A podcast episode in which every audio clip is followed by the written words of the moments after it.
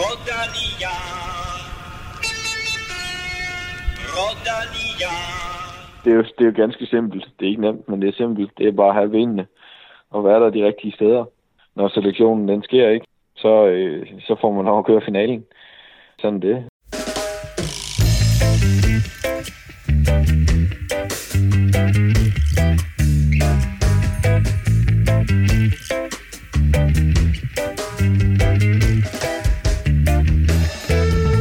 Kasper Eskren fik lov at indlede denne episode af Velropa Podcast. Sådan er det. Danskeren skal næste weekend forsvare sejren i Kørende Bruxelles Kørende. Du kan høre mere fra ham lige om lidt. Søndag er der premiere på årets World Tour, når det ugelange etabeløb UAE Tour begynder med et øh, stærkt hjemmehold, der blandt andet tæller turvinder Tadej Pogacar og danske Mikkel Bjerg. Og så får øh, Chris Froome i øvrigt sin debut for Israel Startup Nation. Og så kigger vi øh, lidt tilbage på øh, Tour de la Provence, der blev en stor succes for Team Ineos og det kønne Quickstep. Og med det, velkommen til min helt egen succes duo, Kim Plesner og Stefan Djurhus. Tak, tak. tak. Kim, øh, spurgte du øh, Kasper Askren til det her med, at han ikke længere må hænge ud over styret? Ja, jeg glemte faktisk at spørge om det interviewet, men øh, jeg har siden spurgt ham. Og øh, Ja, det synes han selvfølgelig. Altså helt grundlæggende, så synes han, at, at UCI ikke rigtig skal blande sig i, i hvordan rytter sidder på, på sin cykel, men øh, han, som han siger, han må bare, han må bare holde på styret på en anden måde. Jeg så lidt så øh, interessant. Jeg ved, ikke, altså, jeg ved ikke, hvordan sådan noget det bliver sporet, men angiveligt så er der kun 18 ryttere, der har downloadet øh, den pdf-fil, som UCI har sendt ud til rytterne med de her nye regler. Så de er forholdsvis ja, jeg tror, ligeglade. Det, jeg tror, det var, var det ikke øh, Rytterforeningen, eller hvad skal man Nå, sige, der havde sendt en, Trentino dem, der havde sendt en mail ud, og så sagde de bagefter, at det er fint nok i Borgård, men, men der var ikke nogen af jer, der var interesseret, da vi faktisk meldte det her ud og I kunne komme med kommentarer til det. Vil du høre mere om det her med, med de nye UC-regler, så skal du lige høre podcasten fra i sidste uge, hvor vi taler om det her med, med Supertog og, og så den her Kasper Askren-stil med at hænge ud over styret, som nu er blevet øh, gjort forbudt. Stefan, forbudt er det ikke at køre stærkt, og der må vi sige, at øh, den her kolumbianske uh, Ineos-duo, de var helt forrygende i uh, Tour de la Provence. Ja, det, det må man sige, og, og sådan meget rart at se uh, Ivan Sosa som uh, deres uh, nye kolumbianske øh, håb er, er han jo egentlig en slags øh, lillebror for øh, Egan Bernal, øh, som jo, vi havde snakket lidt om ham øh, for to år siden, eller sådan noget, lige da han kom ind på, på Ineos, og, mm. og så leverede han lidt okay, og så i 2020, der var han sådan rimelig meget øh, off, og det var lidt mærkeligt at se, øh, ja, udover en enkelt etappesejr i, i Volta Burgos, øh, så, så var der ikke ret meget livstegn for ham, så Øh, Øh, ret, ret fedt at se, at han faktisk øh, kan levere noget og træde lidt ind på den store scene, og, øh, og Egan Bernal også ser pænt godt ud øh, efter de så, sidste år. De så rigtig godt ud, de to drenge der sammen. Det taler vi øh, mere om øh, senere også. I weekenden, øh, der står den igen på fransk mini-etabeløb, fordi øh, der køres øh, det her løb, øh, som før hed øh, Haute men nu er blevet omdøbt til det mere mundrette Tour de Alpes Maritime et du Var, og du får øh, optagt og spiltip til det senere i udsendelsen. Der er faktisk blandt andet øh, i det her løb med lang navn sæsondebut til både Jakob Fuglsang og Magnus Kort. Vi har som altid masser på programmet til dig, men øh, inden du læner dig tilbage og lytter med, så hop lige ind og stik os en anmeldelse og nogle stjerner, der hvor du lytter til podcasts. Du må også meget gerne besøge vores nye shop, hvor du for eksempel lige nu kan få både en super fed danskervær paraply og en Fueling Strategy bærepose. Den er, den, skal jeg. den er lavet til ære for dig, Kim. Ja. Det kan jeg lige så godt sige om der. sige sådan der. Og naturligvis uh, masser uh, af fede cykelinspirerede t-shirts og hoodies. Uh, du kan tjekke alle de forskellige farver og muligheder på shopvelropa.dk. Mit navn er Claus Elming. Du lytter til Velropa Podcast, præsenteret i samarbejde med BookBeat og Otse fra Danske Spil.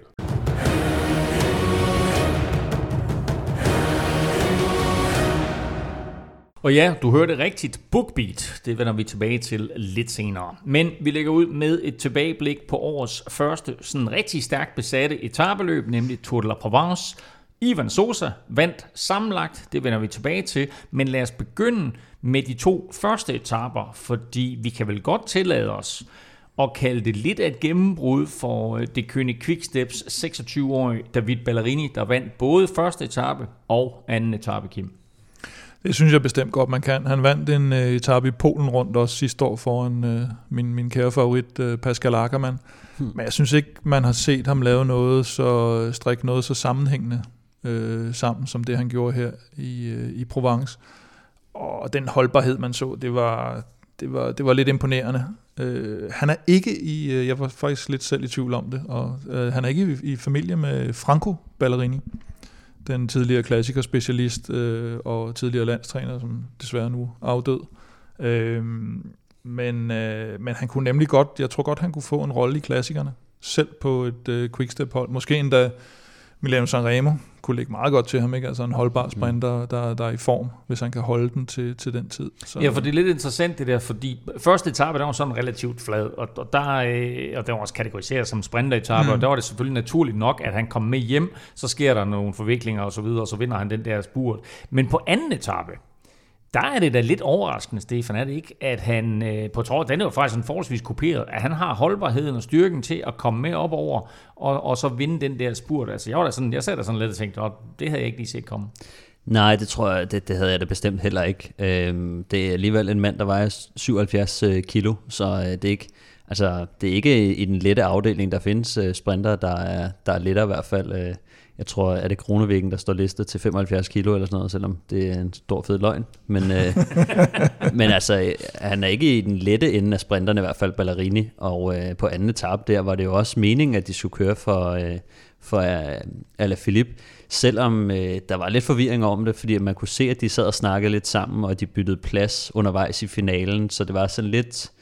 Øh, lidt usikkert, om de faktisk skiftede rolle undervejs. Øh, men øh, altså, om ikke andet, så, øh, så styrter øh, Alaphilippe jo ud, mm. øh, som, som var deres forventede kaptajn.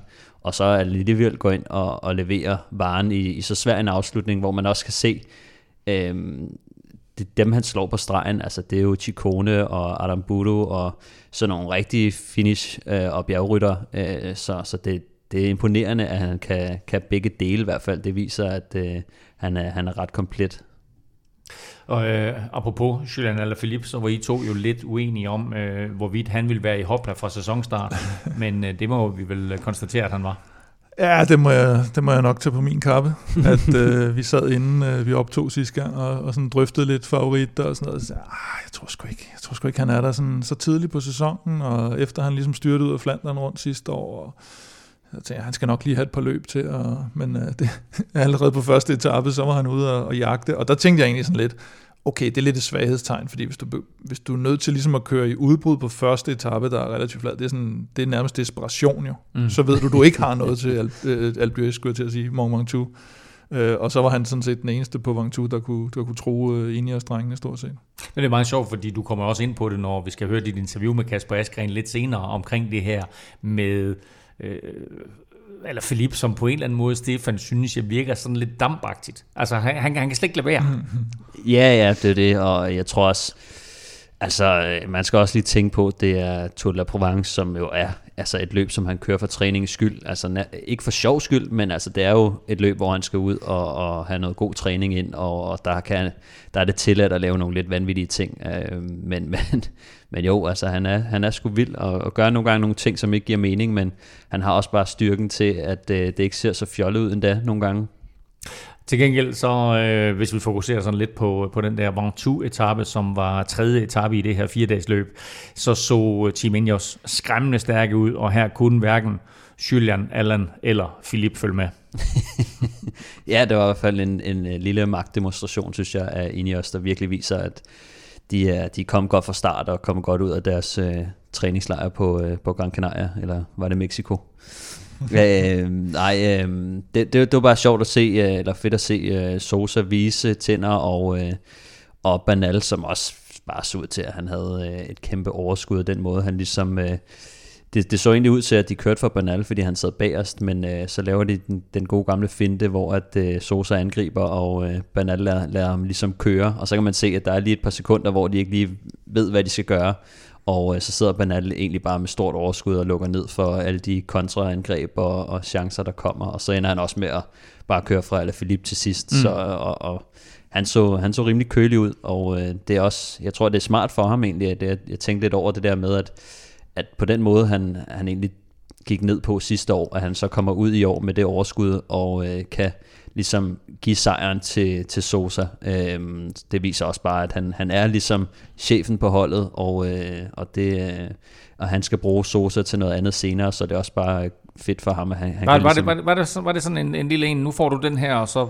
regner jeg med noget hjælp til senere på sæsonen? Ja, helt klart. Altså, han, havde han været et lidt større røvhul, tror jeg, så, så havde han bare støvsuget øh, til sig øh, og, og kørt for sig selv. Men øh, jeg, jeg gætter på, at han selv føler, at han er lidt fra sin, øh, sin topform, og derfor øh, kan han godt øh, give lidt ud til Sosa og give lidt tilbage til, til sine holdkammerater. Så, øh, så ja, det, ja, det de tror jeg bestemt. de meldte det også, eller Bernal meldte det også ud inden løbet, at øh, vi kører for Sosa i det her. Der, der snakker vi lidt om, om Men det, det så var det, det, det, så jeg sådan taktik, set- ikke? Jo, men det så jeg sådan set godt, men der, der tænkte jeg også, at det er fint nok, så, så kører, kører de for Sosa her, men det kunne også godt have lidt at gøre med, at, at Bernal måske ikke havde haft det 2020, som han selv havde forventet, mm. som Ingers havde forventet af ham.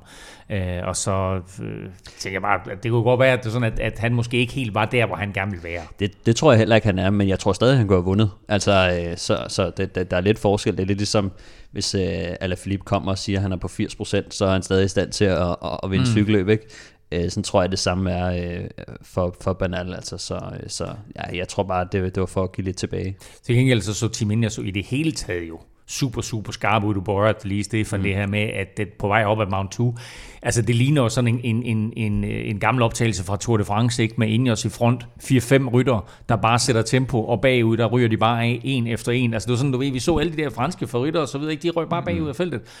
Og de trykkede bare på Ineos, og så til sidst, så kommer den der situation, at den næst sidste mand i det der bjergtog, han falder af, så kører Sosa, og så var der ingen, der havde noget øh, at slå tilbage med. Ja, der, der var lidt øh, uenighed undervejs, kunne man se, hvornår de lige skulle trykke til. Ja, der var, Så hvem var det, der kørte frem? Og Ja, det var kan sgu- Siva, nej, hvem fanden var det?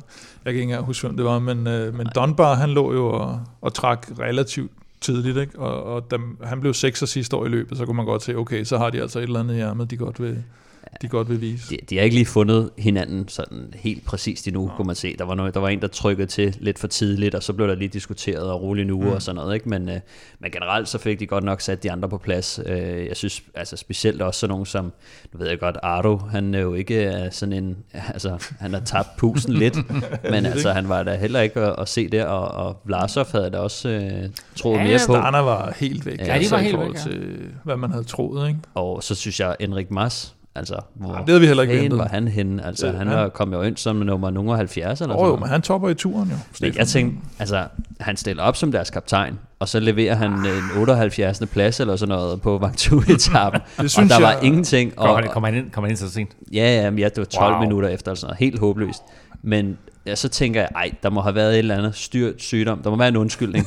Scouter hele lortet igennem. Og øh, det eneste, der er, det er, at han selv skriver på sociale medier, at... Øh, Jamen, det var, en, øh, det var en, en fin start på en lang sæson, som jo bare er sådan et udtryk for, at ja, ja, sæsonen er lang, jeg skal nok nå det, men alligevel synes jeg, jeg det er bekymrende, det, at... det øh, viser overskud fra en stor mester, at han, han giver de andre plads. Ja, lad os bare sige det på på den måde. sæsonen. Hvor Kim uh, Ingers, de topper selvfølgelig lige nu uh, den her meget tidlige udgave af verdensranglisten.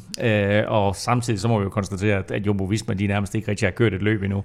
Er, er, der sådan et eller andet, der skal sættes på plads her, Kim? Er der noget, der skal revancheres for sidste år? Har Ingers lige noget, de skal have sagt sig, hey, det er stadigvæk os, der styrer ja, det her det- cykling? Det, det synes jeg allerede godt, man kan se nu, at de er virkelig kommet ud af starthullerne med det samme. Og der, de fik altså nogle tæsk sidste år som hold, og, øh, og det skal revancheres, og du kan se selv en sådan en som øh, Moscon har kørt godt øh, tidligt, og som, og øh, han har jo ikke vist noget i, jeg ved ikke hvor længe, og så har han været sat ud af spillet, og Kwiatkowski var god i, i Besage, og, og nu med den her kolumbianske duo, og de har allerede nu meldt ud, hvem der skal være kaptajner i de forskellige Grand Tours, så vi ikke har det her spil med, hvem så, og hvad så, og så er der nogen, der skal ryge ud til sidst alligevel, som troede, de skulle køre, og nu har de fået tid til at forberede sig til, til de forskellige løb, og ved, ved øh, hvilken rolle og hvilken plads de har.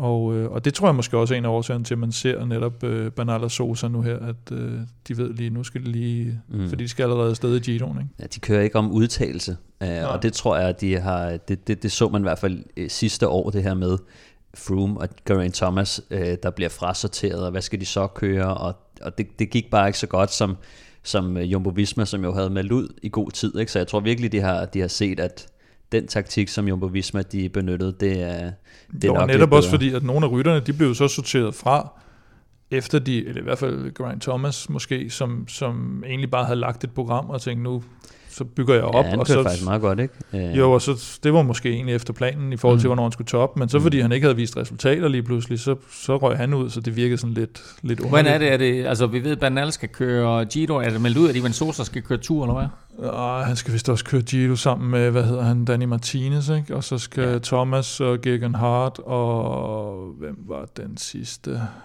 Siva. Ja, Sivakov skal vist også køre, køre turen, tror jeg det var. Sådan. Ivan Sosa, han vandt på Mont Ventoux, og dermed så vandt han årsløbet samlet foran uh, Julian Alaphilippe. Alaphilippe er faktisk, uh, han øh, lå faktisk kun uh, nummer 3 efter den her Ventoux-etappen. Han fik så bonussekunder nok på fjerde etape til, at han altså overhalede Egan Bernal, og dermed så blev Alaphilippe uh, to år samlet, og Egan Bernal treer, mens uh, Phil Bauhaus, han faktisk på den der fjerde etape brød uh, før omtalte David Ballerinis dominans og uh, vandt den der sidste etape, og det gjorde han med netop Ballerini på andenpladsen, og så Nasser Buhani ind som uh. Det var lige en gennemgang af Tour de la Provence, og nu skal vi... Den onde lyn med quizze.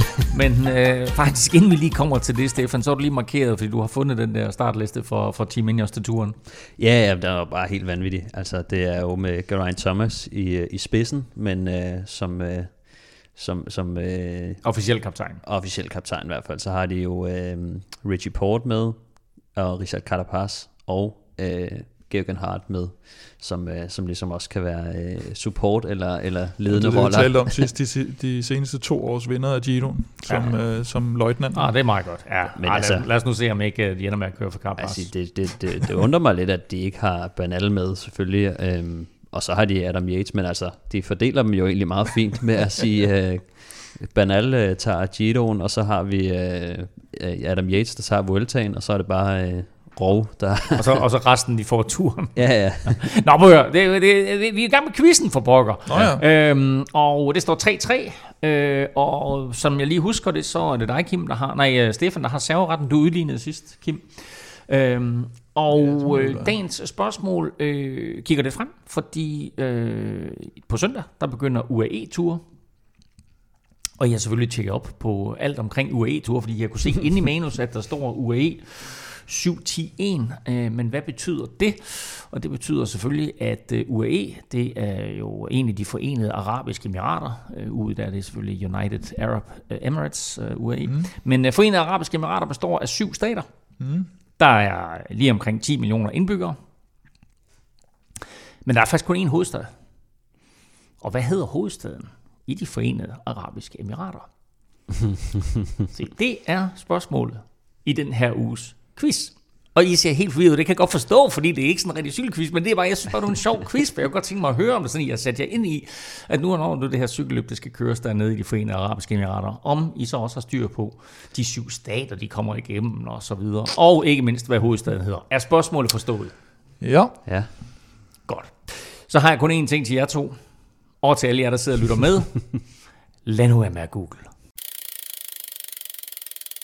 Han er dansk mester i både enkeltstart og linjeløb. Han blev nummer to i Flandern rundt for to år siden, og fik for præcis et år siden sit helt store gennembrud med sejren i Bruxelles. Kø- kørende Bruxelles. Hvad? kørende I- Brasiel kørende. I uh, Mati Bruxelles kørende. I kørende, Bruxelles kørende. Nu står uh, brostensklassingerne igen for døren, og Kim han fik en snak med Kasper Askren om målsætninger og forventninger om Julian Alaphilippe, og drømmen om, at en god turform måske kan skaffe OL-medaljer. Hvor står det til? Jo, men det var sgu fint. Så er jeg lige herude på terrassen på øh, vores hotel i lidt uden for Girone. Det lyder meget godt. Hvor varmt er der der? Lige 10 grader okay. overskyet.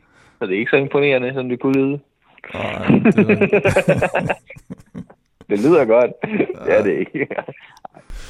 men øh, du, er på, du er på træningslejr, selvom du siger, du sidder ude på altanen. ja, vi ankom her i går aftes. Efter et Provence, som, øh, hvor du fik lidt vind på snuden. Ja, nogle gode kilometer i benene øh, inden, øh, inden klassikerne. Det var som det skulle være. To etappesejre, det er jo, det er jo til at have med, når det er et fire-dages etabeløb. Ej, jeg må sige, øh, to førstepladser, en tredjeplads og en anden plads. Øh, det, er- det, det, det er svært at gøre meget bedre. Pointtrøjen og en anden plads i klasse- klassementet også. Det var vist mere end, øh, mere end hvad man, øh, man, man havde tur håb på, da vi startede. Øh, så vi er, vi er godt tilfredse. det er meget godt. Som du selv siger, så kommer klassikerne jo lige straks. Der er en, en små to uger til. Øhm, og sidste år, der gik du så ind og lavede det her store solonummer i, i kyrene. Kan du mærke sådan på dig selv, eller på dine omgivelser, at nu er der lidt højere forventninger, når du går, går ind til de her, den der åbningsweekend i Belgien? Nej, det synes jeg ikke. Ikke i forhold til sidste år.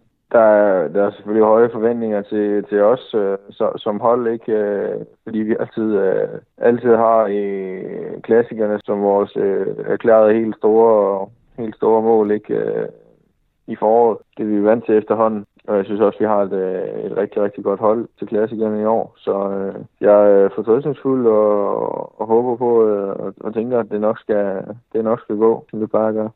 Det er ikke noget, altså det, det, du kører bare cykelløb. Ja, det gør jeg. Ja. og ser, og ser hvad der sker. Ja. Jeg gør andet jo. Nej. Man behøver ikke at skulle overraske, jo. bare man har det sjovt med det, så er det jo fint. Men hvad med, hvad med forberedelserne så? Er det også bare præcis det samme som sidste år? Ja, selvom der har været mange aflyste cykelløb, og mange ting har ændret sig, så, øh, så er der overhovedet ikke noget på min øh, kalender, der har ændret sig. Den er, som den, var, som den har været planlagt øh, fra starten af, og, og som jeg også har kørt øh, de sidste to år op mod klassikerne. Øh, med træningslejrene hen over vinteren, og, og så tog det La Provence, og så en træningslejr mere her efterfølgende, inden, øh, inden åbningsweekenden. Same old, same old. Der er ikke noget i forhold til løbene, hvor, hvor du i år så siger, nu satser nu har du vundet kørende nu satser jeg lidt mere på et andet løb, eller jeg forventer at toppe lige præcis i det her løb? Nej, det er der ikke. Øh, det er sgu fede løb, alle sammen, ikke? Øh, lige fra, fra omløb og så frem til, til Roubaix. Så øh, jeg håber på at, at være der og køre finaler i, i, i dem alle sammen. Det er selvfølgelig svært, ikke? Men derfor prøver jeg det alligevel. Men har du ikke fået, nu har du kørt dem nogle gange nu, i forhold til når man, når man ikke har kørt dem, og man som ung rytter sådan ser frem til måske en dag at få lov at køre dem som professionel, så har man måske et eller andet favoritløb, fordi man har set det på tv. Har det ændret noget for dig? Altså er det så et løb, hvor du tænker, okay, det her troede jeg egentlig var et federe løb, men nu kan jeg faktisk bedre lide det her? Jeg har altid haft øh, forkærlighed for, for, for Flandern rundt, ikke? Og ja, den fedeste af dem at køre. Det gør lige noget ekstra, at man nu skal ud og ligge og køre over 250 km, og alle mand sidder bare helt ude på pumperne, ikke? Øh, til sidst. Det kræver noget finesse og, og, ku- og kunne køre det løb, fordi der kan være alt fra, fra øh, sidevind og i starten til, øh, du også skal sidde og overleve øh, stigningerne til sidst, ikke? Øh, så øh, det, man, man skal kunne lidt, lidt forskelligt øh, for, for, at kunne vinde, øh, for at kunne vinde det cykelløb. Så det er variationen. Ja, det, øh, der er lidt mere variation i det løb. Det kan jeg godt lide. Så har vi jo så en, øh, en gut på jeres hold, som vi også så i Provence, der hedder øh, Julian Alaphilippe, som er, øh, som er verdensmester, og som jo også sad øh, pænt meget foran i Flandern rundt sidste år, indtil det desværre gik galt. Hvordan ser du ligesom, at han er på holdet i forhold til dine chancer for at, at i gåsøjne få lov at lave et godt resultat i Flandern? Det er, jo, det er jo ganske simpelt. Det er ikke nemt, men det er simpelt. Det er bare at have vindende og være der de rigtige steder. Når selektionen den sker, ikke, så, øh, så får man lov at køre finalen. Sådan det. I forhold til Julian, jamen så, øh, så har jeg det sådan, jeg skulle hellere køre på hold med ham, end, øh, end at køre mod ham. Øh, så øh,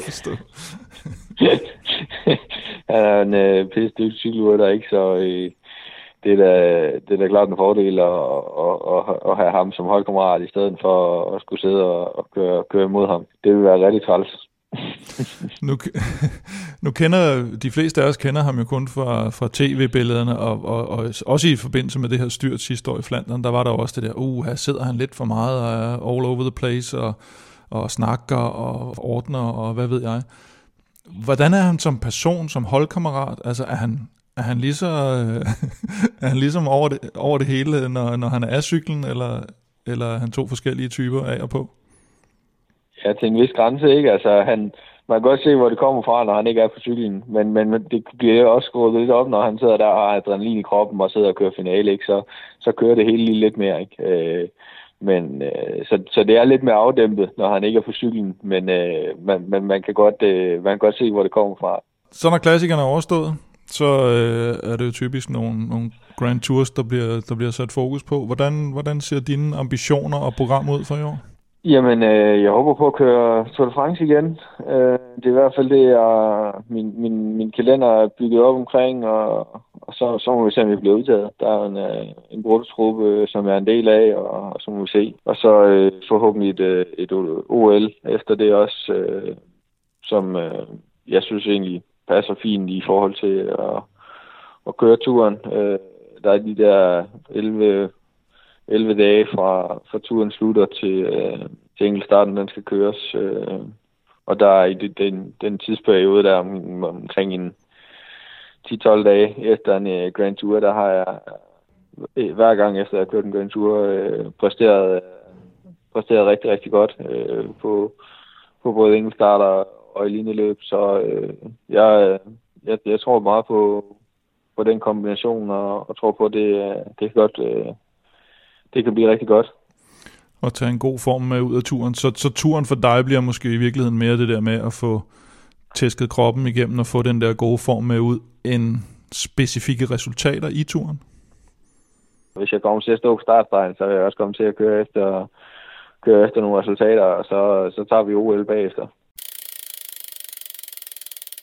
Det er ganske simpelt, som Askren han siger her. Hvis du har benene, så får du lov at køre finaler. Øh, Kim, det var dig, der talte med ham. Øh, tror du, Askren han har lige så gode ben i, i 2021 som i de foregående to sæsoner?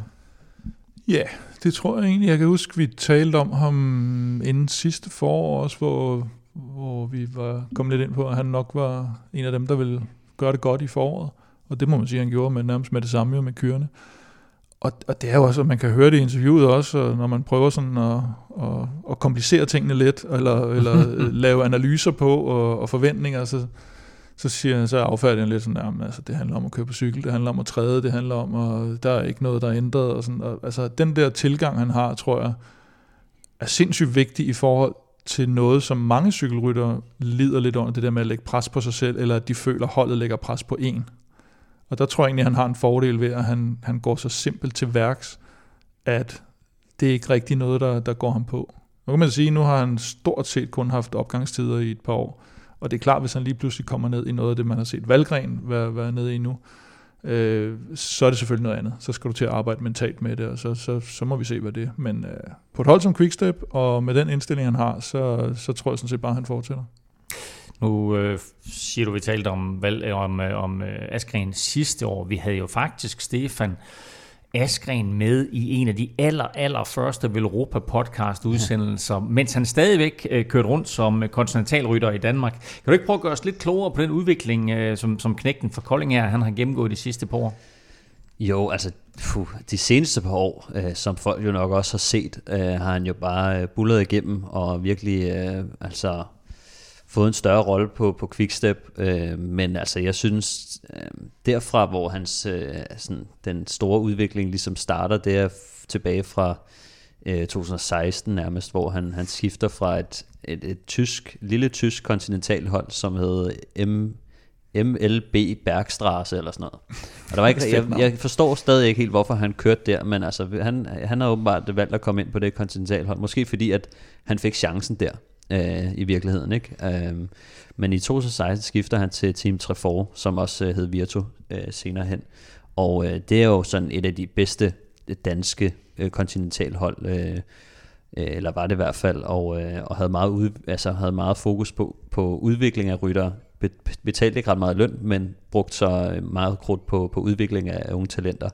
Øhm, og der blomstrede han bare virkelig op, og, og det gik virkelig hurtigt fremad for ham, øh, siden han kom ind på det hold. Øhm, og, og så, altså, den udvikling fortsætter jo op til, at han får chancen hos Quickstep i, i 2018, og øh, det, det er ligesom om, han bare sætter turbo på derfra, øh, så, så det er bare en vild udvikling, og, og Askren har bare altid været øh, den her, en, en dygtig cykelrytter, som bare ikke var lige så god som, øh, som de andre, øh, som for eksempel Mads Wirtz og øh, Alexander Kamp og Søren Krav og Kasper Pedersen, som har domineret øh, ungdomsklasserne og i U23-årene lidt mere end, end sådan en type som Askren.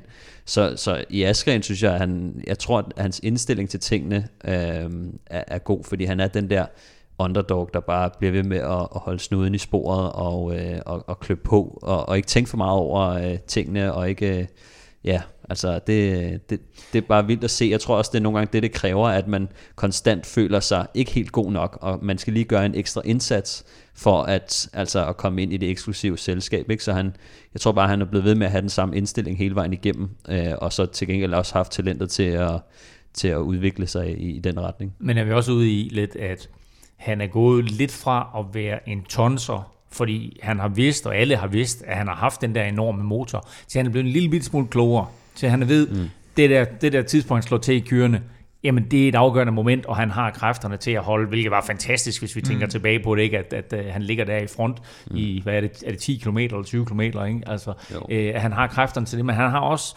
han har også evnen til at læse, hvornår momentet er, og lidt det samme, da han gjorde det i Flandern. Nu bliver han selvfølgelig kun nummer to i Flandern, men det var lidt det samme, at han har kræfterne der til sidst, og øh, øjet for lige at se, det er nu, jeg skal afsted, hvis jeg skal på podiet. Ja, han, kører, han kørte jo mange af de her ting forfra, kan man sige, og det er jo noget, han ikke gjorde til at starte med, fordi han fik den der debut i Skældeprejs, tror jeg det var, hmm. hvor han, øh, hvor det der, hvor han sådan skulle bare prøve at, at ligge og hjælpe lidt, agtigt.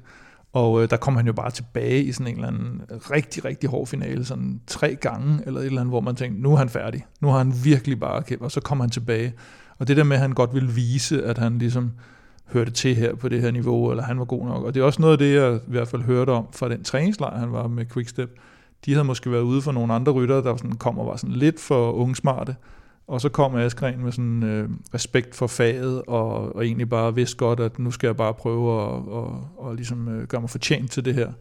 Og det er sådan nogen som Quickstep, det kunne de godt lide, det de så. Og så har han egentlig bare ved at netop køre nogle øh, løb næsten som hjælper, eller blive sendt ud i noget, som egentlig var en hjælperrolle, og så fandt de ud af, hov, han holdt sgu da lang tid her. Ikke? Det, var mm. det, næste, det var det, han gjorde i Flandern. Han mm. lå nærmest første halvdel af løbet, og kørte som hjælperytter, og så røg han afsted, fordi han skulle dække et eller andet op, og så blev han nummer to til sidst. Øh, og det, det er jo nærmest ikke set siden øh, Bonen blev nummer tre i sin øh, Paris-Roubaix-debut, at, øh, at sådan et, øh, et tidligt angreb, vi så det også lidt med Mads P. selvfølgelig i Flandern, ikke? Mm. Men det der med, at du så på den måde bliver opdaget og tænker, okay, hvis han kan køre sådan der som hjælper, så er vi nok nødt til at, at ligesom give ham en, en lidt anden rolle, og så, så har han taget den. Jeg tror også, det handler om, altså Askren, han har ikke sådan fra sin tidligere år i hvert fald været kendt som den der kloge øh, finale rytter, der havde øh, en god spurt og sådan noget. Altså det var ikke sådan, han var typen, der skulle i et morgenudbrud, og så skulle han bare ligge derude og mose de andre stille og roligt, og hvis det holdt hjem, øh, så var han måske den stærkeste. Og, og det var ligesom øh, hans øh, udgangspunkt, og den måde, som det, han blev brugt på på øh, Team Traforo Virtu der. Øh, men altså jeg tror også, at selvfølgelig altså, har han lært en masse ting undervejs, men jeg tror også det med, at, at han ligesom han bliver sat i en rolle, og at sådan et hold som Quickstep, de kan bruge ham til noget, og ligesom strikke en god strategi sammen med de egenskaber, de har.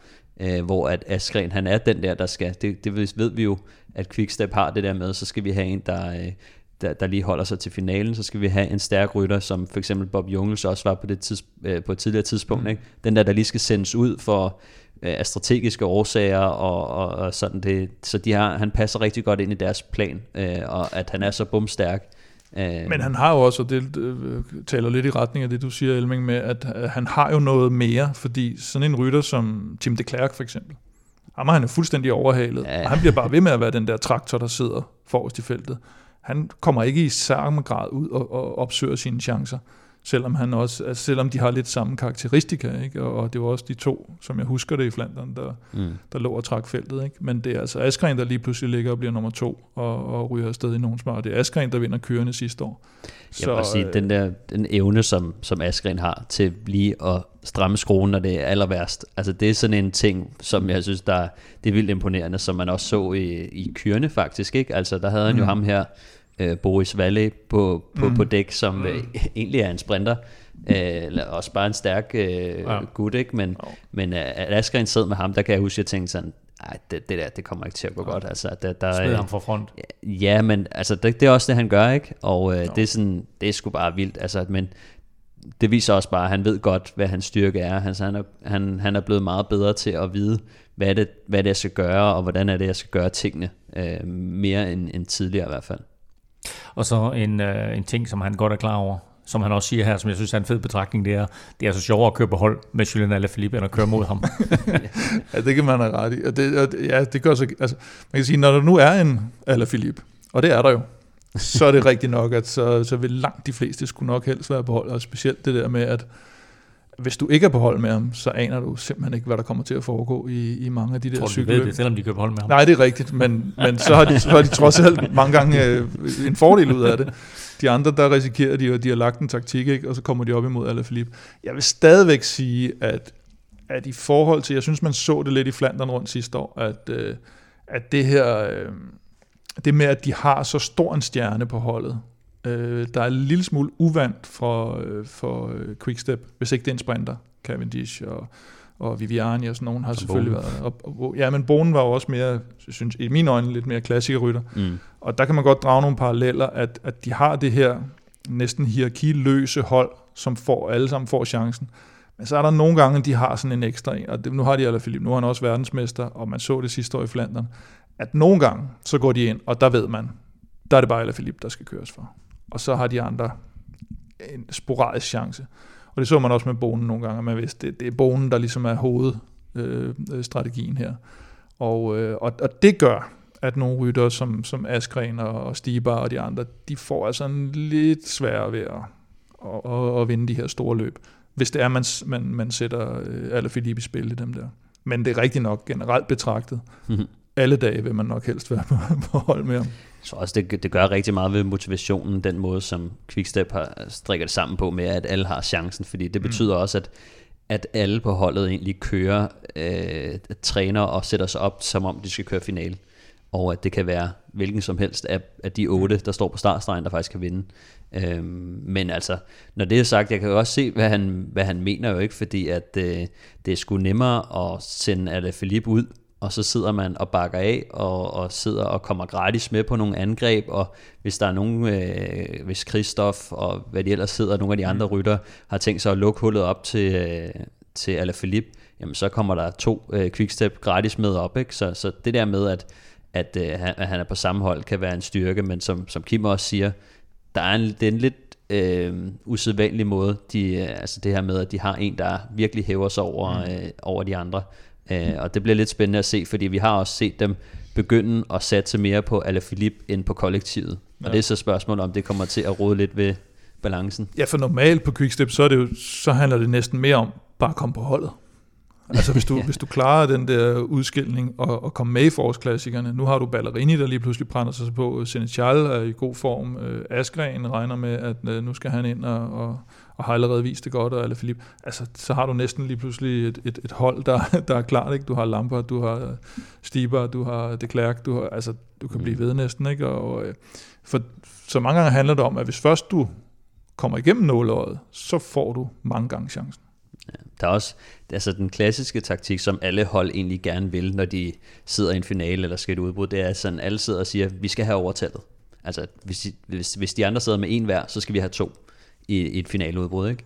Øhm, og den, den er Quickstep måske bedst til at udføre i virkeligheden. Mm. Men der er mange gange, hvor at, øh, når, når Alaphilippe så kommer ind, så vil de nok være tilfredse med at sige, okay, vi har Alaphilippe, men ikke flere. Altså sådan. Og når man, hvis man begynder at stille sig tilfreds med den strategi, så er man også lidt mere sårbar, end de har været før. Fordi der var de virkelig ihærdige i forhold til, at vi skal mm. være i overtal lige meget hvad, og de kunne gøre det.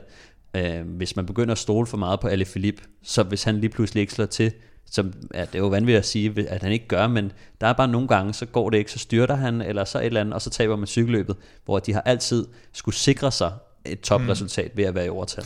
Og specielt farlig bliver den jo, når du har Mathieu van der Poel og Wout van Aert lige pludselig. Ja, ja, ja. Fordi selvom han ikke var styrtet ud af Flandern rundt sidste år, så er det ikke vanvittigt sikkert, at han havde vundet en spurt mod de to. Nej, det er han nok ikke. Tværtimod næsten, ikke?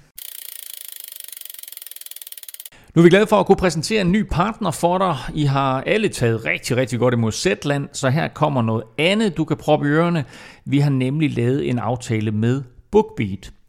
Øh, du har måske set reklamer for BookBeat på både tv og online, og nu kan du faktisk prøve en måned gratis på bookbeat.dk-velropa. BookBeat det er sådan en øh, lydbogsapp, og der er masser af både danske og udenlandske bøger at vælge mellem. Og Kim, øh, du har allerede øh, kigget flere af cykeltitlerne igennem. Hvad faldt du sådan over? Ja, ah, men min, øh, der var nogle af mine favoritter, vil jeg sige. Øh, den gule trøje i de høje bjerge af Jørgen Let, det var, mm. det var mm. lige før, det var en af de første cykelsportsbøger, jeg, jeg købte i sin tid. Øh, fantastisk bog, og, og, og så Daniel Denzigs uh, Sportshjerte er lidt Som nyere dato. Ja, den er Super virkelig... Fed. Den har bare sådan et eller andet over, så jeg ved sgu ikke. Nogen af, Jamen, den er bare skrevet fedt. Ja. Altså alle de historier der. Den er fed. Sportshjerte, Daniel ja. Denzig, virkelig en fed ja, den, den, den, synes jeg, man... Og så, så ligger noget med... Så, så, nu var jeg lige inde og, og fik logget mig ind og sådan noget. Der er også mange andre ting end, uh, end cykling. Uh, blandt andet... Uh, du er ude i noget heldigt nu. Janni Ræ. Nej, jeg, jeg faldt over Janni Ræ, der hed...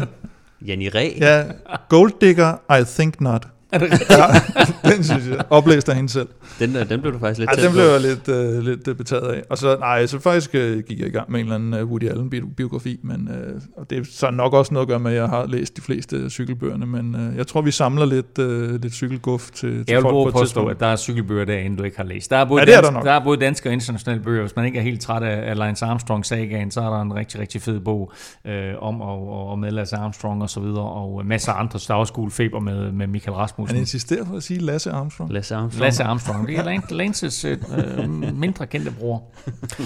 Prøv at masser af cykelbøger på BookBeat, øh, og for den sags skyld, som Kim også siger, altså masser af andre spændende titler. Så prøv det nu. Det er helt gratis, og du får en måned på bookbeat.dk-velropa, og bruger du det her link bookbeat.dk-velropa, så hjælper du altså podcasten her, uden at have en rød reje op af lommen. Udover rundturen i Provence, så blev der sidste weekend også kørt Classica de Almeria i Spanien, hvor vi havde flere danskere med. Øh, dem kan vi lige vende tilbage til, men Kim øh, Diego Monizolo fra øh, Quebec Assos, han fik faktisk sin første sejr i sæsonen, øh, og det kom sådan lidt efter noget det køne kaos. Ja, de havde egentlig, altså de havde jo Mark Cavendish med, som, øh, hvad hedder sådan noget, øh, returdebut, øh, comeback. Mm. Og, øh, og så havde de egentlig tænkt sig at køre for ham, øh, kolumbianeren Alvaro Hodek, eller Hodge, som han jo egentlig ja, oprindeligt var tiltænkt at hedde, og, øh, og Sene Charles skulle være den sidste lead-out man. Øhm, og så på sidste omgang, så punkterer Cavendish, Hodge styrter, og så må øh, Sene Charles ligesom øh, forsøge at køre den hjem, og, og køre den hjem til en anden plads.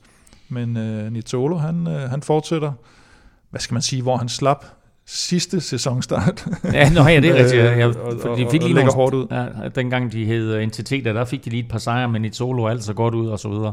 Nu er NTT uh, en saga blot, og nu hedder det altså Kubeka Assos, uh, det nye hold her. Uh, Stefan Nitolo vandt som sagt, uh, og det skulle egentlig have været med din gode ven, Andreas Stokbro, som lead-out-mand, men sådan mm. gik det ikke. Nej, altså han, uh, som vi også sagde sidst, uh, han, havde, han fik en jernrystelse, som... Uh, som har holdt ham lidt ude, øh, men han skulle være klar til åbningsweekenden. Øh, men jeg skrev også lidt med, med Vinjebo faktisk, om, som, som kørte løbet, øh, som sagde, at altså, det var bare vildt hektisk, øh, og, øh, og det, det var egentlig lidt atypisk, fordi Nit Solo, han, øh, han havde så sagt til holdet øh, til sidst, at, øh, at han ville prøve at køre finalen alene, øh, uden lead-out-folk. Øh, og det var jo lidt, øh, det er lidt atypisk, så jeg måtte lige høre, hvad det, hvad det gik ud på. Men, men altså, det skyldes sådan set bare, at øh, de havde mistet Matteo Pellucci og øh, Max Walscheid, som egentlig skulle være øh, de to lead out -mand. Så i stedet for at, at, at, altså bare få hjælp fra nogen, som ikke er lead out -mand, så ville han hellere køre alene. Øh, og det fungerede egentlig meget godt, men øh, de siger også jo bare, at, at han, er, han er mega dygtig til at navigere rundt i feltet, og i så hektisk en finale, som hvis man så løbet, altså de var ud over det hele øh, på, på vejen, og der var styrt, og alt muligt, så, øh, så, så det har nok øh, været hans, hans øh, ja, når man, når man kan navigere rundt alene, som vi har set også mange andre, altså mm. Robbie McEwen var jo legendarisk til, til den slags, mm. så, så kan man godt gøre sådan noget på egen hånd. Du nævnte lige Emil Vinjebo, vi havde et par andre danskere med i løbet her, hvordan klarede de sig? Ja, Vinjebo, han blev faktisk bedste dansker som nummer 75, så det var ikke øh, eneste dansker i top 75, hvis, hvis, hvis, der er det, hvis der er en konkurrence, der hedder det.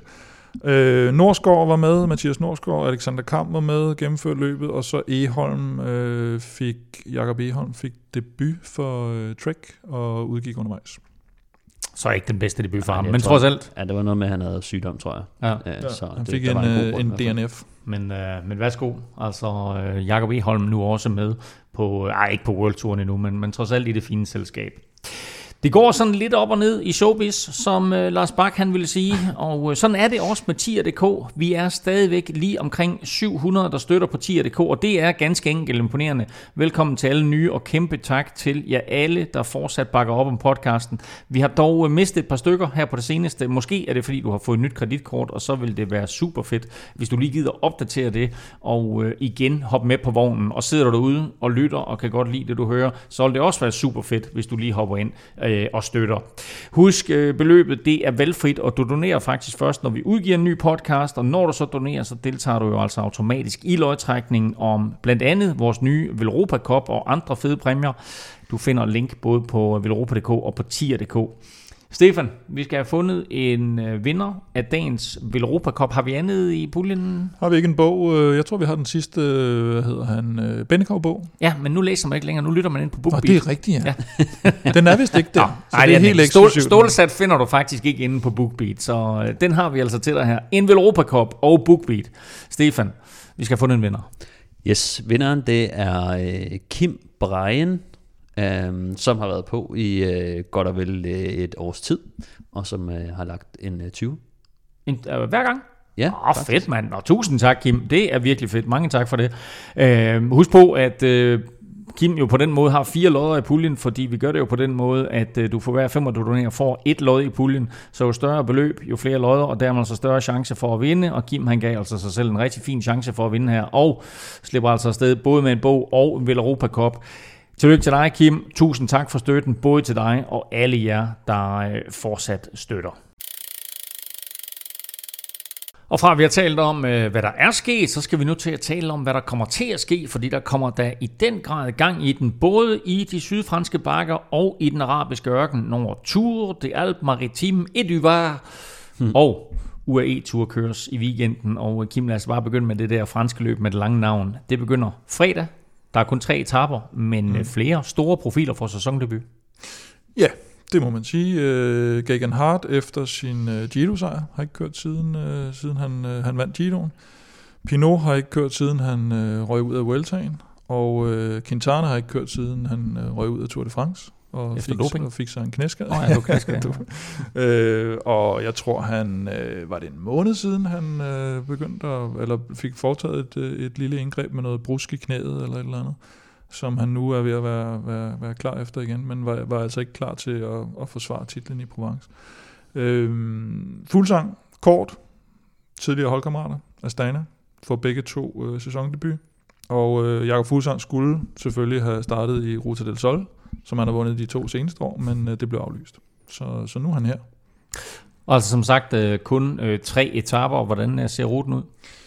Ja, den er ikke lige så hård som sidste år, hvor, hvor Quintana vandt øh, med, med den der store form, han var i i foråret. Øh, der sluttede de både på, øh, på Montferrand og, øh, og Col d'Es, som er, er to af de mest legendariske stigninger dernede i, i Provence. Men, men stadigvæk så har du Øh, I første etape, der har du tre sådan, kategori 2 stigninger, den, den sådan mere eller mindre slutter med. Øh, anden etape, en lille stigning midt på, og så ellers sådan relativt flad, men så er der lige sådan en rampe op til sidst, der også lige gør, at øh, man får skilt de værste tunge sprinter ud. Og så øh, bliver den jo nok afgjort på den sidste, hvor der er øh, tre kategori 1 stigninger. Jeg tror, den er 137 km, mm. men med tre kategori 1 stigninger, og den sidste, det er Col de la Madonna. Og, øh, men den rammer de så 25 km fra mål, så øh, de slutter altså ikke på toppen som, øh, som sidste, og det kan gøre, at der, der sidder nogle af de her mellemfolk med, men, øh, men det er så tilpas hårdt, og det er så, altså selv når det er fladt i Provence, så er det jo så er det ikke fladt. Så, øh, det går sådan lidt op og ned øh, hele tiden. Ja, det gør det. Øh, du har nævnt et par stykker allerede, men lad os lige øh, få sat navne på de største favoritter i løbet. Quintana er jo med, men ja, det må næsten være for tidligt i forhold til, til knæet, og øh, de har Diego Rosa med i stedet for, og øh, de har en øh, kolumbianer, der hedder Miguel Flores, 24-årig, mm. som sidste år blev femmer i øh, San Juan, som øh, Evenepoel vandt, mener jeg. Mm. Og øh, han blev også nummer 5 i øh, Tour Colombia. Så måske ligger der noget øh, kolumbiansk der, som vi så det i, øh, i Provence. Og så har vi øh, egentlig, Asche Duer skulle jo egentlig have haft øh, Romain Bardet med, som er blevet nummer to de sidste. Han- han men det bliver svært jo Hvor er det, han er rød til? Han er rød til... til DS, DSM. Han er rød til SM, ja. Og øh, som man må formodes, de kører for, for Ben O'Connor, som øh, kom fra øh, NTT. Øh, skuffet lidt i Provence med en 16. Mm. plads, synes jeg. Øh, har tidligere vundet Tour of the Alps, så med lidt formfremgang kan han måske godt lave lidt. Og så Bauke. Bauke, han er med, og han så, han så faktisk fin form ud der i Tour de Provence. Øh, Bauke har højt bundniveau, som vi ved, og, øh, og Bauke og Chicone er med, og de bliver 6 og 7 på Ventoux, og, øh, og Bauke bliver 6 og sammenlagt. Og, øh, og så var Chicone var jo både med fremme i, i afslutningen der med Ballerini, og var ude at lege lidt med Alaphilippe på første etape, så øh, det kan godt være, det kostede lidt i klassementet for ham, men det viser, at han er, han er fuld firespring her for sæsonstarten. Og så nævnte du faktisk lige uh, Thibaut Pinot også, Ja, Pinot- øh, og øh, han har vundet løbet tidligere, ikke? Han vandt i 19, og øh, nu har han jo mest været ude med de her udtalelser om, at alt var bedre i gamle dage, og, og så havde han et par, par kedelige exit sidste år, og det... Men han plejer faktisk, sådan, når han stiller op i de her etabeløb i forårssæsonen, så plejer han at køre rigtig gode resultater stort set hver gang han, han stiller op. Så må ikke han har haft, øh, haft nok pause, og så har han jo øh, lille, lille Gody og også Reichenbach med. Så Mm. et- Han er et- blevet sådan lidt en ret tro godt væbner, hold. ham Gody der, han ikke for Pinot, Jo, det er bare et spørgsmål om tid. For, for han overtager. Øh, Team Ineos, de kommer sådan med et hold bestående af både en Tour de France vinder og en Giro d'Italia vinder.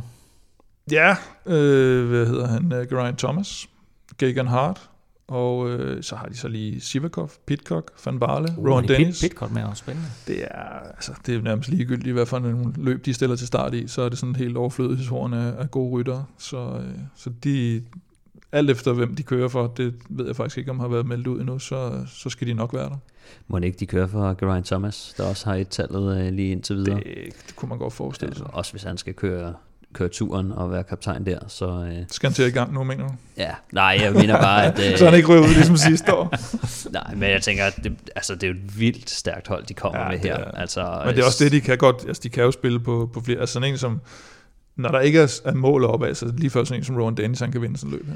Ja, også med det, han viste sidste år øh, i sin øh, er faktisk- i Giroen der, var jo fantastisk. Øh, og så glæder jeg mig mega meget til at se Tom Pitcock.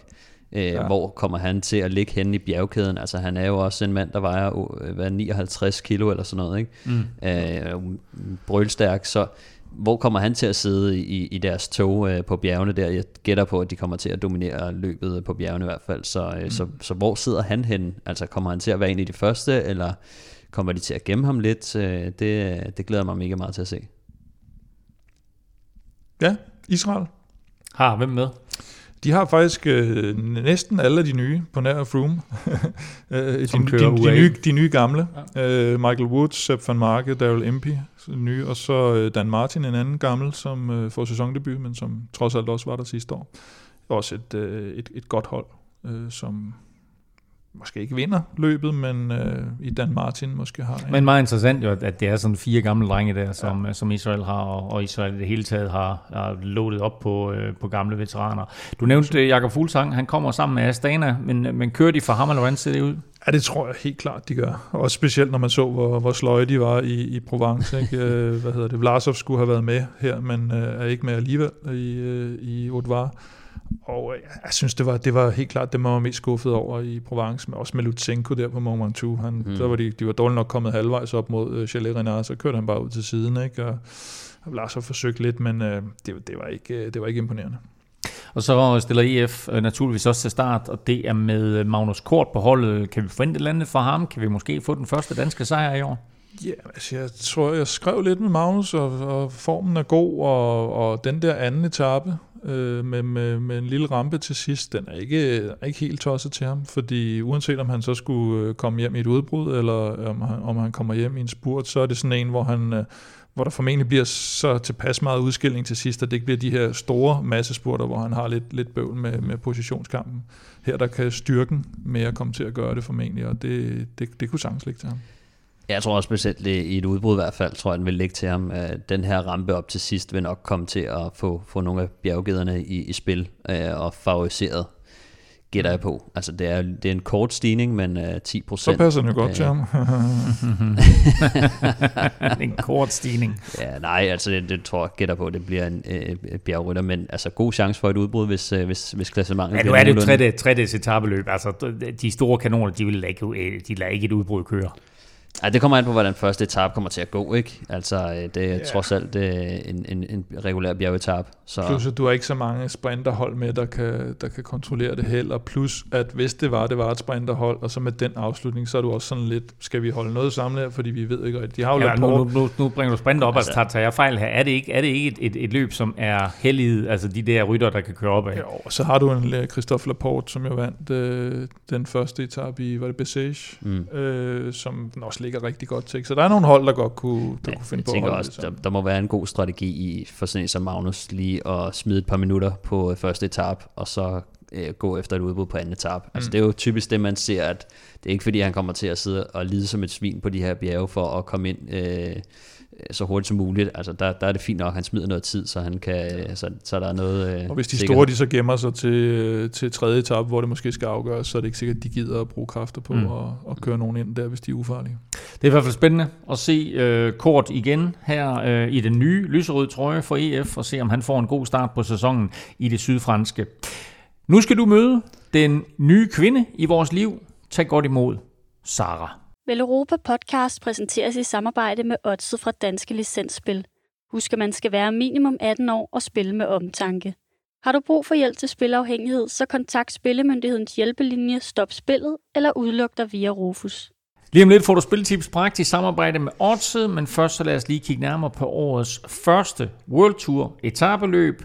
Maritimløbet der, som vi talte om i Frankrig før, det er jo altså kun på tre dage og slutter søndag. Og samtidig, altså på søndag, der begynder årets første World Tour etabeløb. Så det er UAE Tour, og øh, Stefan, sådan kort, Ja. Magnus kort, hvad er det for en størrelse?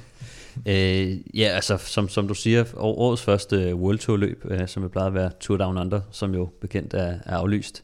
Øhm, så bliver det spændende at se det her. Det er syv dages etabeløb, som jo øh, egentlig er en sammenslutning af to tidligere øh, løb, Dubai og Abu Dhabi tur, øh, som også er blevet længere med, med årene. Det plejede at være øh, 4-5 etaper, nu er det 7 etaper.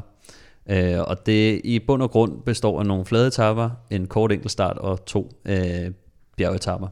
Så, øh, så på, på tredje etape, der, øh, der skal de over en, en kendt stigning, som hedder Jebel Hafid, som, øh, som nok kommer til at være, være afgørende. Øh, det er en, en cirka 11 km øh, stigning, som ja, ligger omkring 7% i snit. Og så på femte etape også, som, som også øh, bliver, bliver noget af en dræber til øh, Jebel Jais, øh, som er 21,5 km lang øh, med 5,4 i snit, så, så to rigtig gode øh, bjergetapper, hvor vi får, øh, får de store navne i spil, og så øh, en, en kort enkeltstart.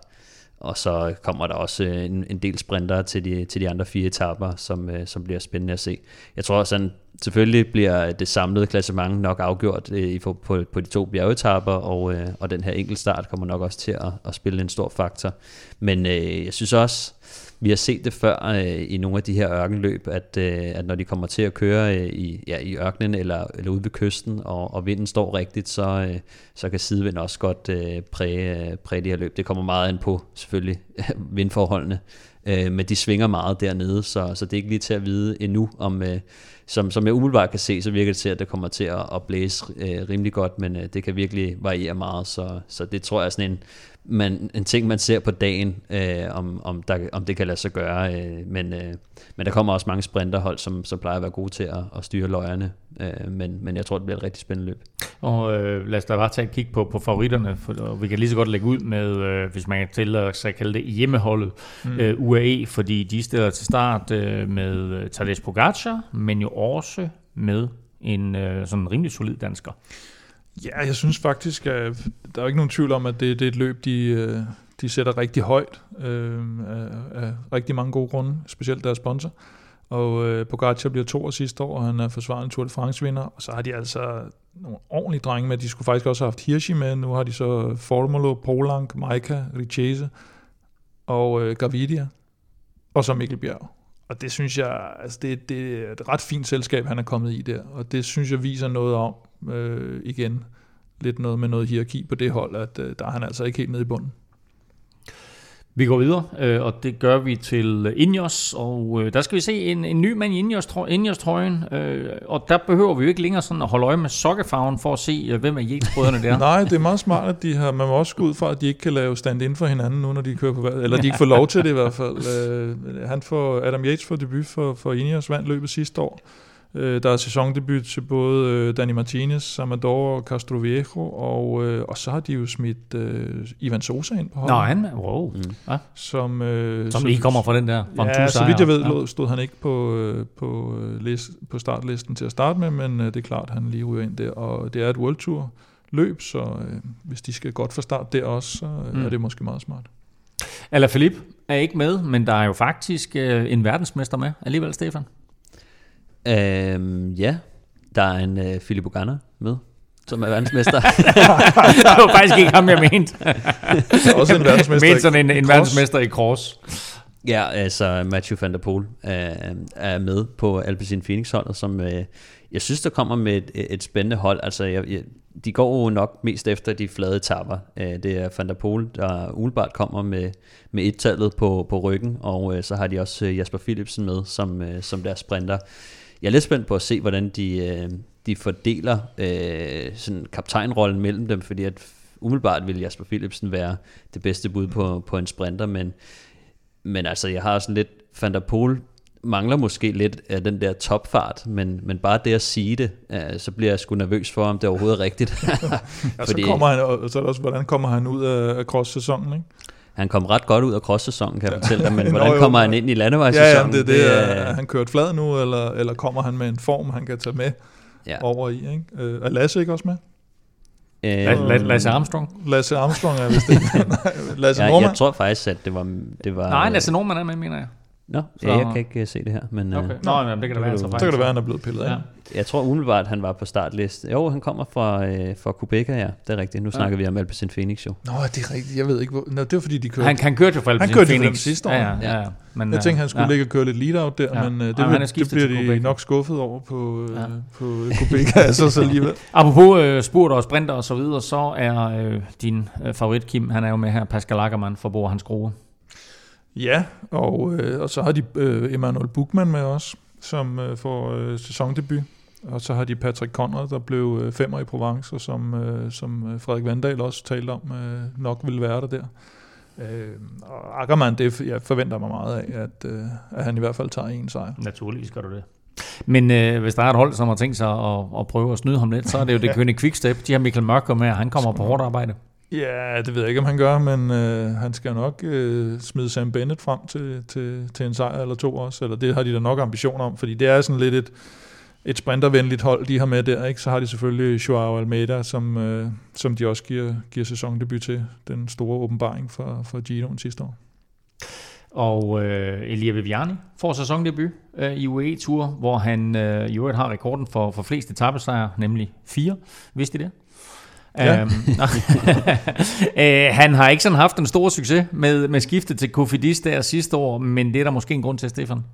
Øh, ja, altså øh, han, han skulle øh, have nogle problemer med, med hjerterytmen, og øh, skulle, blive, øh, skulle være et lille indgreb, en, en lille operation med, med hjertet, og øh, vi ved ikke sådan helt præcist, hvad det er, men øh, jeg har et godt bud på det. Øh, fordi at der, jeg har faktisk selv haft det på et tidspunkt også, øh, og jeg ved, at øh, Kasper Folsak, en, en dansk rytter, også øh, blev opereret for det.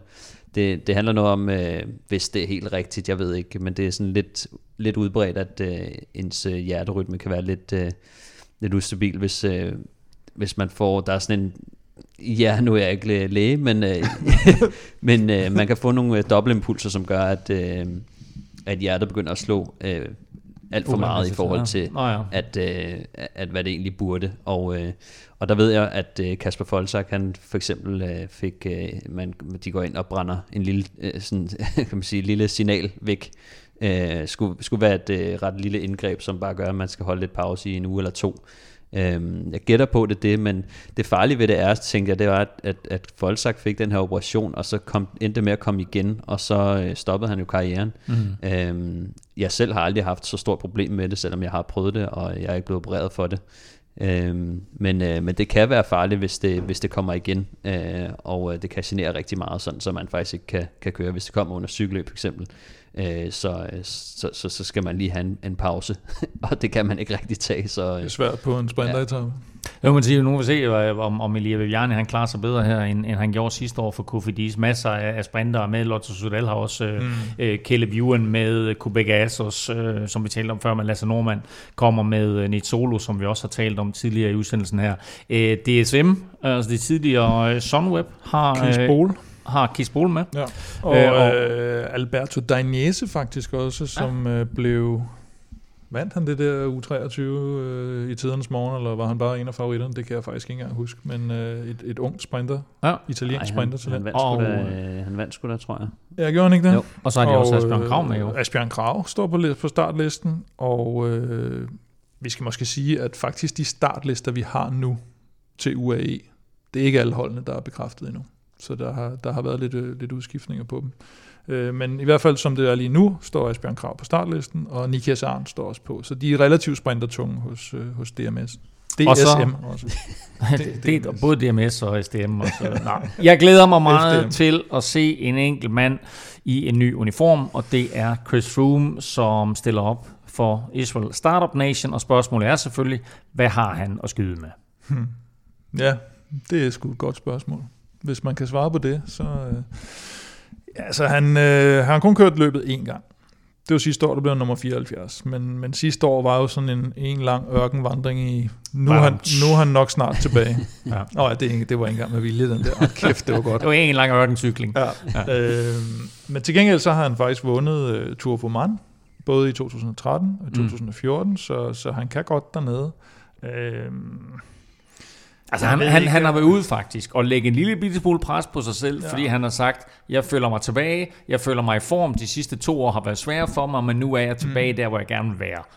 Så hvis han bummer den fuldstændig, altså, hvad så? Jeg tror, jeg er der, hvor øh, jeg vil se det, før jeg tror det, på at se ham tilbage i, i tidligere tiders form. Øh, jeg synes, vi var så langt fra at se det sidste år, at, øh, at ja, man skal lige se det først. Ikke? Øh, og det er lidt ligesom med, uden sammenligning i øvrigt, med Fabio Ardo, at øh, det, det, det, han, det kommer ikke rigtigt, Mm. og så må vi se. Men altså, er der en, der kan gøre det, er der en, der har vedholdenhed og så videre, så, så er det selvfølgelig Froome. Men Nu jeg, siger jeg jeg, tvivler noget, stadig på nu, nu det. siger jeg noget her, som jeg godt er klar over, ja. er, er, er fy-fy i Velropa-sammenhæng, især når man sidder over for dig, Kim. Ja. Men jeg har det sådan lidt, jeg tror aldrig, jeg har gjort det her før, men jeg tror, jeg holder en lille bitte smule med Chris Froome.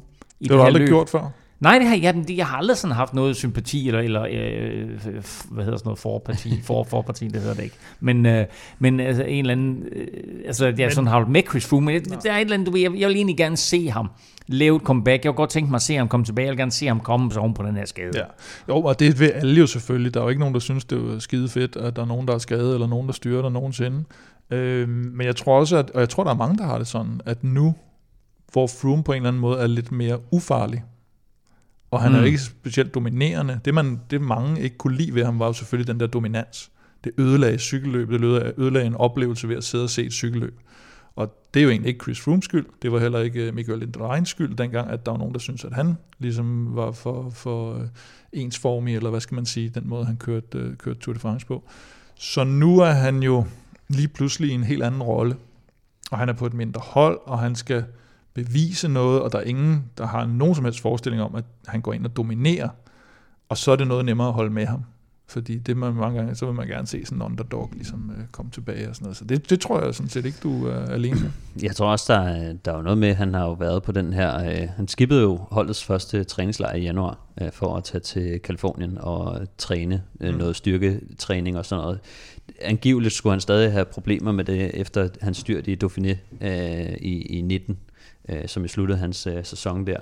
Øh, så, så der skulle han øh, tage til Kalifornien for at gennemgå sådan et øh, intenst øh, træningsforløb derovre. Øh, så, så man kan også tænke på, at måske har der været lidt, øh, lidt bøvl med, med, den, med den skade, han, han pådrog sig i 19, øh, som har hæmmet ham lidt i løbet af 2020. Og, og har den her træningstur øh, til Kalifornien øh, gjort en forskel. Øh, men om ikke andet, så viser det jo noget, noget engagement og noget seriøsitet, at han stadig sådan, altså, og, og prøver at arbejde på de ting, der, der går galt. Så det ikke, virker ikke til at være en mand, der bare coaster, øh, coaster karrieren hjem Han skal, øh, nu. han, skal, men, øh, han skal også ud og præstere noget. Han er nok ikke der er ikke en lille løncheck, han har fået for Nej, at nej, skifte er- til, til Altså, Israel. jeg tror, der, der er der en vis form for, forvent, for ikke nødvendigvis forventningspres, men der er nogle forventninger fra Israel også Startup være. Nation til ham. Ikke? Det skal der være.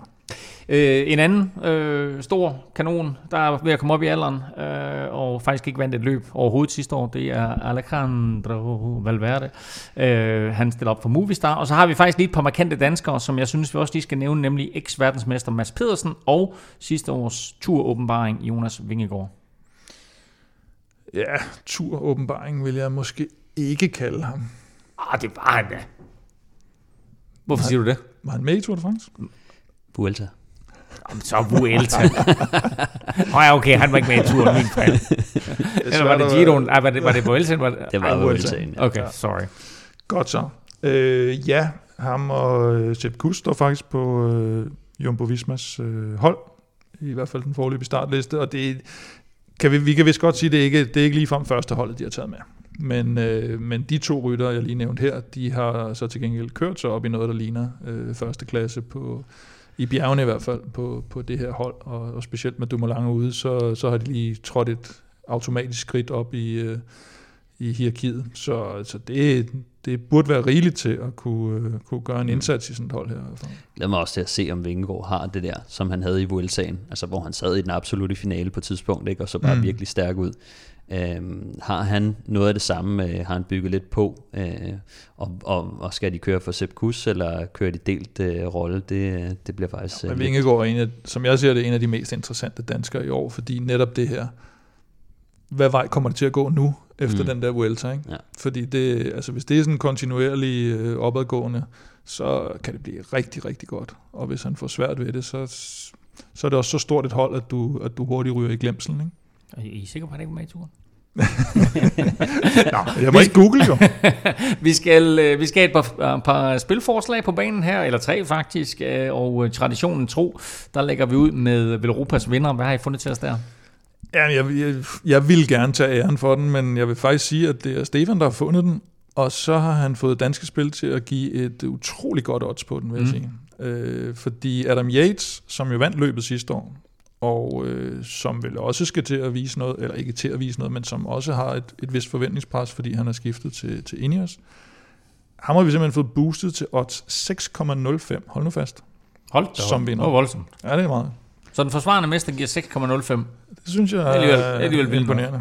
Ja, altså Det er han, godt odds. sidste år, der satte han jo øh, det hele på plads på den her øh, 10 km, 10-11 km stigning, Jebel Hafid. Men øh, mm. Du skal også huske, at, at øh, de sidste to etaper blev aflyst øh, sidste år på grund af corona. Øh, men altså, han satte Pogacar rimelig meget på plads på den etape. Og øh, der, var, der var to bjergetapper, hvor den ene øh, kom de samlet op. Øh, jeg kan dårligt huske, øh, hvem der vandt. Om det var Pogacar. Der, jeg Mm. tror faktisk, Pogacar han vandt øh, den sidste etape, hvor de kom ind sammen. Men øh, han satte altså Pogacar øh, på, på den første bjergetappe med, med over et minut. Så, øh, så, så han er også en mand, der, der, der, kan, der kender løbet, og, øh, og, og der kan gøre en, en, en stor skade, og han kommer som, som deres kaptajn på Ineos, og jeg har sjældent set øh, en rytter skifte til Ineos, der præsterer dårligere, end de plejer, så, øh, så lad os nu se, om han ikke øh, kommer rimelig godt fra start. Det er i hvert fald brandgodt odds, synes jeg. Det er kanon også, det der. Vi skal have Stefan Staltip. Ja, men jeg, øh, jeg synes, jeg er meget spændt. Jeg, jeg kan rigtig godt lide Jasper Philipsen, øh, som jo kører på Alpecin Phoenix nu. Um, og jeg kan rigtig godt lide Mathieu van der Poel. Og øh, jeg, jeg kunne ikke finde ud af, hvem jeg skulle gå med dem, så jeg fik et odds på, at Alpecin Phoenix vinder en etape i UAE Tour, og øh, den har vi fået boostet til 2,65. Og øh, jeg synes, Jasper Philipsen øh, er, en, er en dark horse i spurten, men jeg, jeg kan dårligt forestille mig, at Mathieu van der Poel kommer igennem øh, et cykelløb uden at sætte sit præg. øh, så, så jeg har ligesom fået samlet de to, øh, i hvert fald, øh, på at øh, de, en af dem, tænker jeg, øh, nok øh, kan, kan, kan vinde en etape i, i det her cykelløb, selvom det er et stærkt besat øh, cykelløb. Og det tæller ikke, hvis uh, Lasse Norman vinder. Nej, ikke længere. ikke. Øh, Vi skal øh, naturligvis også have Plæstners podie. Ja, der kører han lidt safe og øh, siger, at Jakob Fuglsang han ender i den samlede top 3 i øh, Otvar, som jeg Og du kan godt sige, hvor det var, for jeg gider, tænkte, at han- gider at ja, kalde... godt. øh, Ja, vi springer lidt tilbage i tiden der. øh, og, og, Hvad hedder det? Hvad hedder det løb? Det hedder ikke Otte længere, hvad det hedder. Nej, det gider jeg ikke. det, det nægter jeg at sige. Het folk. Nej, øh, altså han vandt uh, Ruta del Sol, som sagt, uh, i sit åbningsløb i de seneste to sæsoner, så må ikke også han er klar efter noget træningslejr hernede, plejer at komme godt fra start, og en top 3, det, det, det synes jeg, i det selskab, der er der, det, det, det synes jeg er fint. Sådan. Og jamen, oddset har vi da... Har Nå, vi du, glemte, du, var lige ved, du var lige ved at glemme oddset. Boots, bo, boots, Bo- bo- boosted. boostet til 240. Sådan der. Det er, øh, det er altså tre kanonodds, du får her i dag. Europas vinder, Adam Yates, vinder UAE Tour boostet til 6.05. Stefan Staltip, Alpecin Phoenix, som hold vinder bare en enkelt etape i UAE Tour boostet til 2.65. Og så altså Jakob Fuglsang i den samlede top 3 i My team. My Team Eduvar øh, boostet til odds 240. Det her det var ugens spiltip, bragt i samarbejde med oddset fra Dansk Spil. Og så kan vi lige nå en hurtig omgang nyheder, og der lægger vi ud med en ærgerlig, men næppe helt overraskende en af slagsen. Flanderen rundt, Kim, bliver uden tilskuere. Ja, det er egentlig en, hvad skal man sige, en bekræftelse af den melding, de allerede kom med i december måned, tror jeg det var, at de sagde, at altså, hvis ikke det ændrer sig det her, så bliver forårets øh, løb uden, øh, uden tilskuer, og det er så det, de bekræfter nu, at med, som situationen er, og med, med Hit Newsblad i, om hvad er det, halvanden uge, Mm. der er de nødt til at sige, at, øh, at det, bliver, det bliver uden tilskuer dernede. Og det, jeg tror, at de, det er selvfølgelig ærgerligt, øh, også for sådan nogen som os, der godt kunne tænke sig at komme ned og se nogle løb måske, men øh, jeg, tror ikke, jeg tror ikke, der var rigtig mange, der havde, der havde tur håb på, at der kom tilskuer. Måske til, øh, til Flandern VM til efteråret, kan vi så glæde os. Og det er altså den her øh, organisation, øh, lidt ligesom ASO står for Tour de France, så er der noget, der hedder Flanders Classics, mm. som står for alle de der løb i Flandern, og der er fem løb, det drejer sig om, Kim, som, eller er det fire, som, som de har valgt at indtil videre og sige, det bliver uden tilskuer.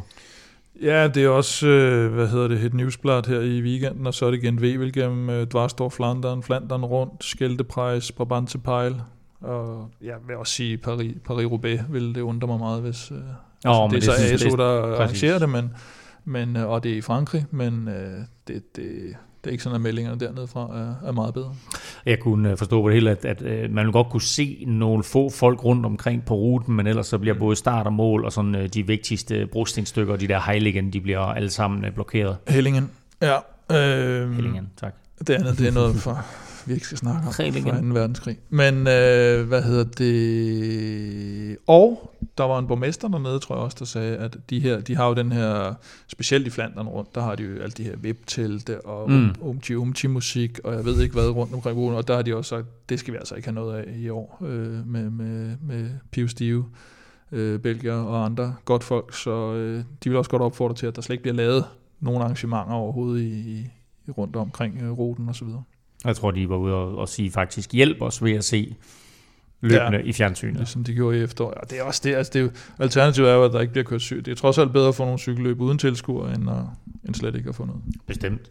Som vi talte om i forrige podcast, øh, så har Tom Dumoulin jo sådan sat karrieren forløb ved bero, og med øh, Dylan Gronevæggen, Gronevæggen fortsat i karantæne, så har det faktisk Kim åbnet døren for et uh, ung, spændende talent. Jamen, de har lige hævet, øh, Jumbo Visma har lige hævet en, en enkelt øh, lille kal op for deres øh, talenthold, øh, som hedder, øh, ikke så hollandsk, men nærmest norsk, øh, Olav.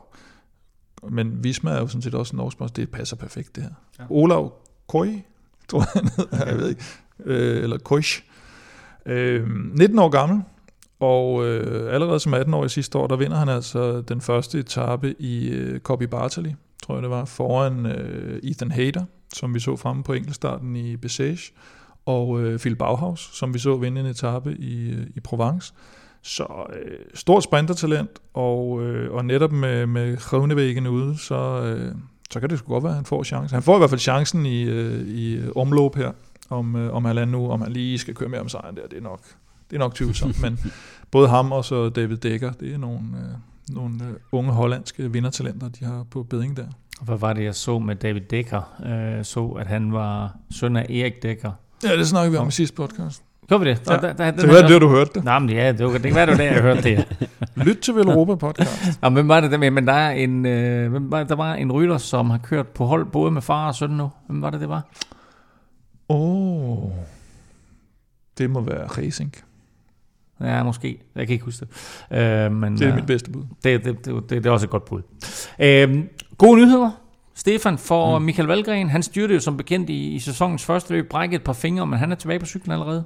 Ja, altså han lagde et, øh, et billede op på, på Instagram i dag i hvert fald, øh, hvor han var på tur med Niklas Roach. Um, og øh, så fortæller han jo til, til os, at øh, han, han håber på at være tilbage øh, for fuld skrue øh, ved Milan Sanremo ved den 20. marts, men øh, forhåbentlig også øh, Paris-Nice, som starter 7. marts. Øhm, og, men det skulle angiveligt bare være for at få nogle kilometer i benene og komme i gang. Han har jo kun kørt den her øh, halve etape i Bessage, mm. inden det gik galt. Øhm, så, øh, så, så det vil nok være meget godt for ham lige at få lidt cykeløb i benene, inden han skal ud og køre rigtig stærkt. Perfekt. Og du sagde Milano Sanremo 20. marts? Øhm, 20. marts. Din Jamen, det er perfekt. Det er nemt. godt huske, Kim. Det er ja. min fødselsdag, så prøv at høre, drenge. No. Jeg inviterer sgu til Milano Sanremo og lidt, uh, lidt italienske... Jeg kan huske, da Nibali vandt, der tror jeg, jeg var til min fars 70-års fødselsdag, så det giver gode resultater perfekt, de der runde. Du fylder også rundt 60 i år, ikke? Øh, du, du røver rundt.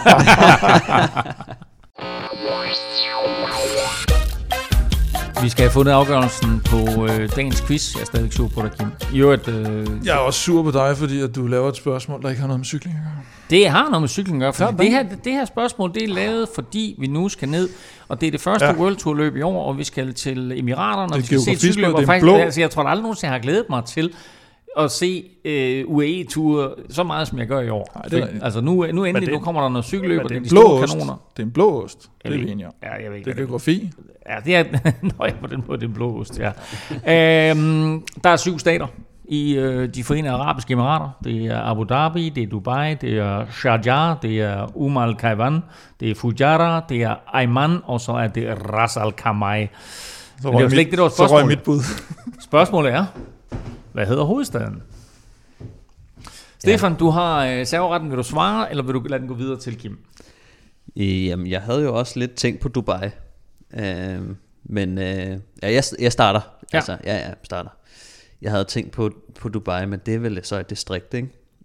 Så du, nævnte du Dubai? Jeg nævnte Dubai, ja. Ja, ja så den, den er ligesom rådet der. Jeg havde tænkt på Abu Dhabi, den nævnte ja. du også.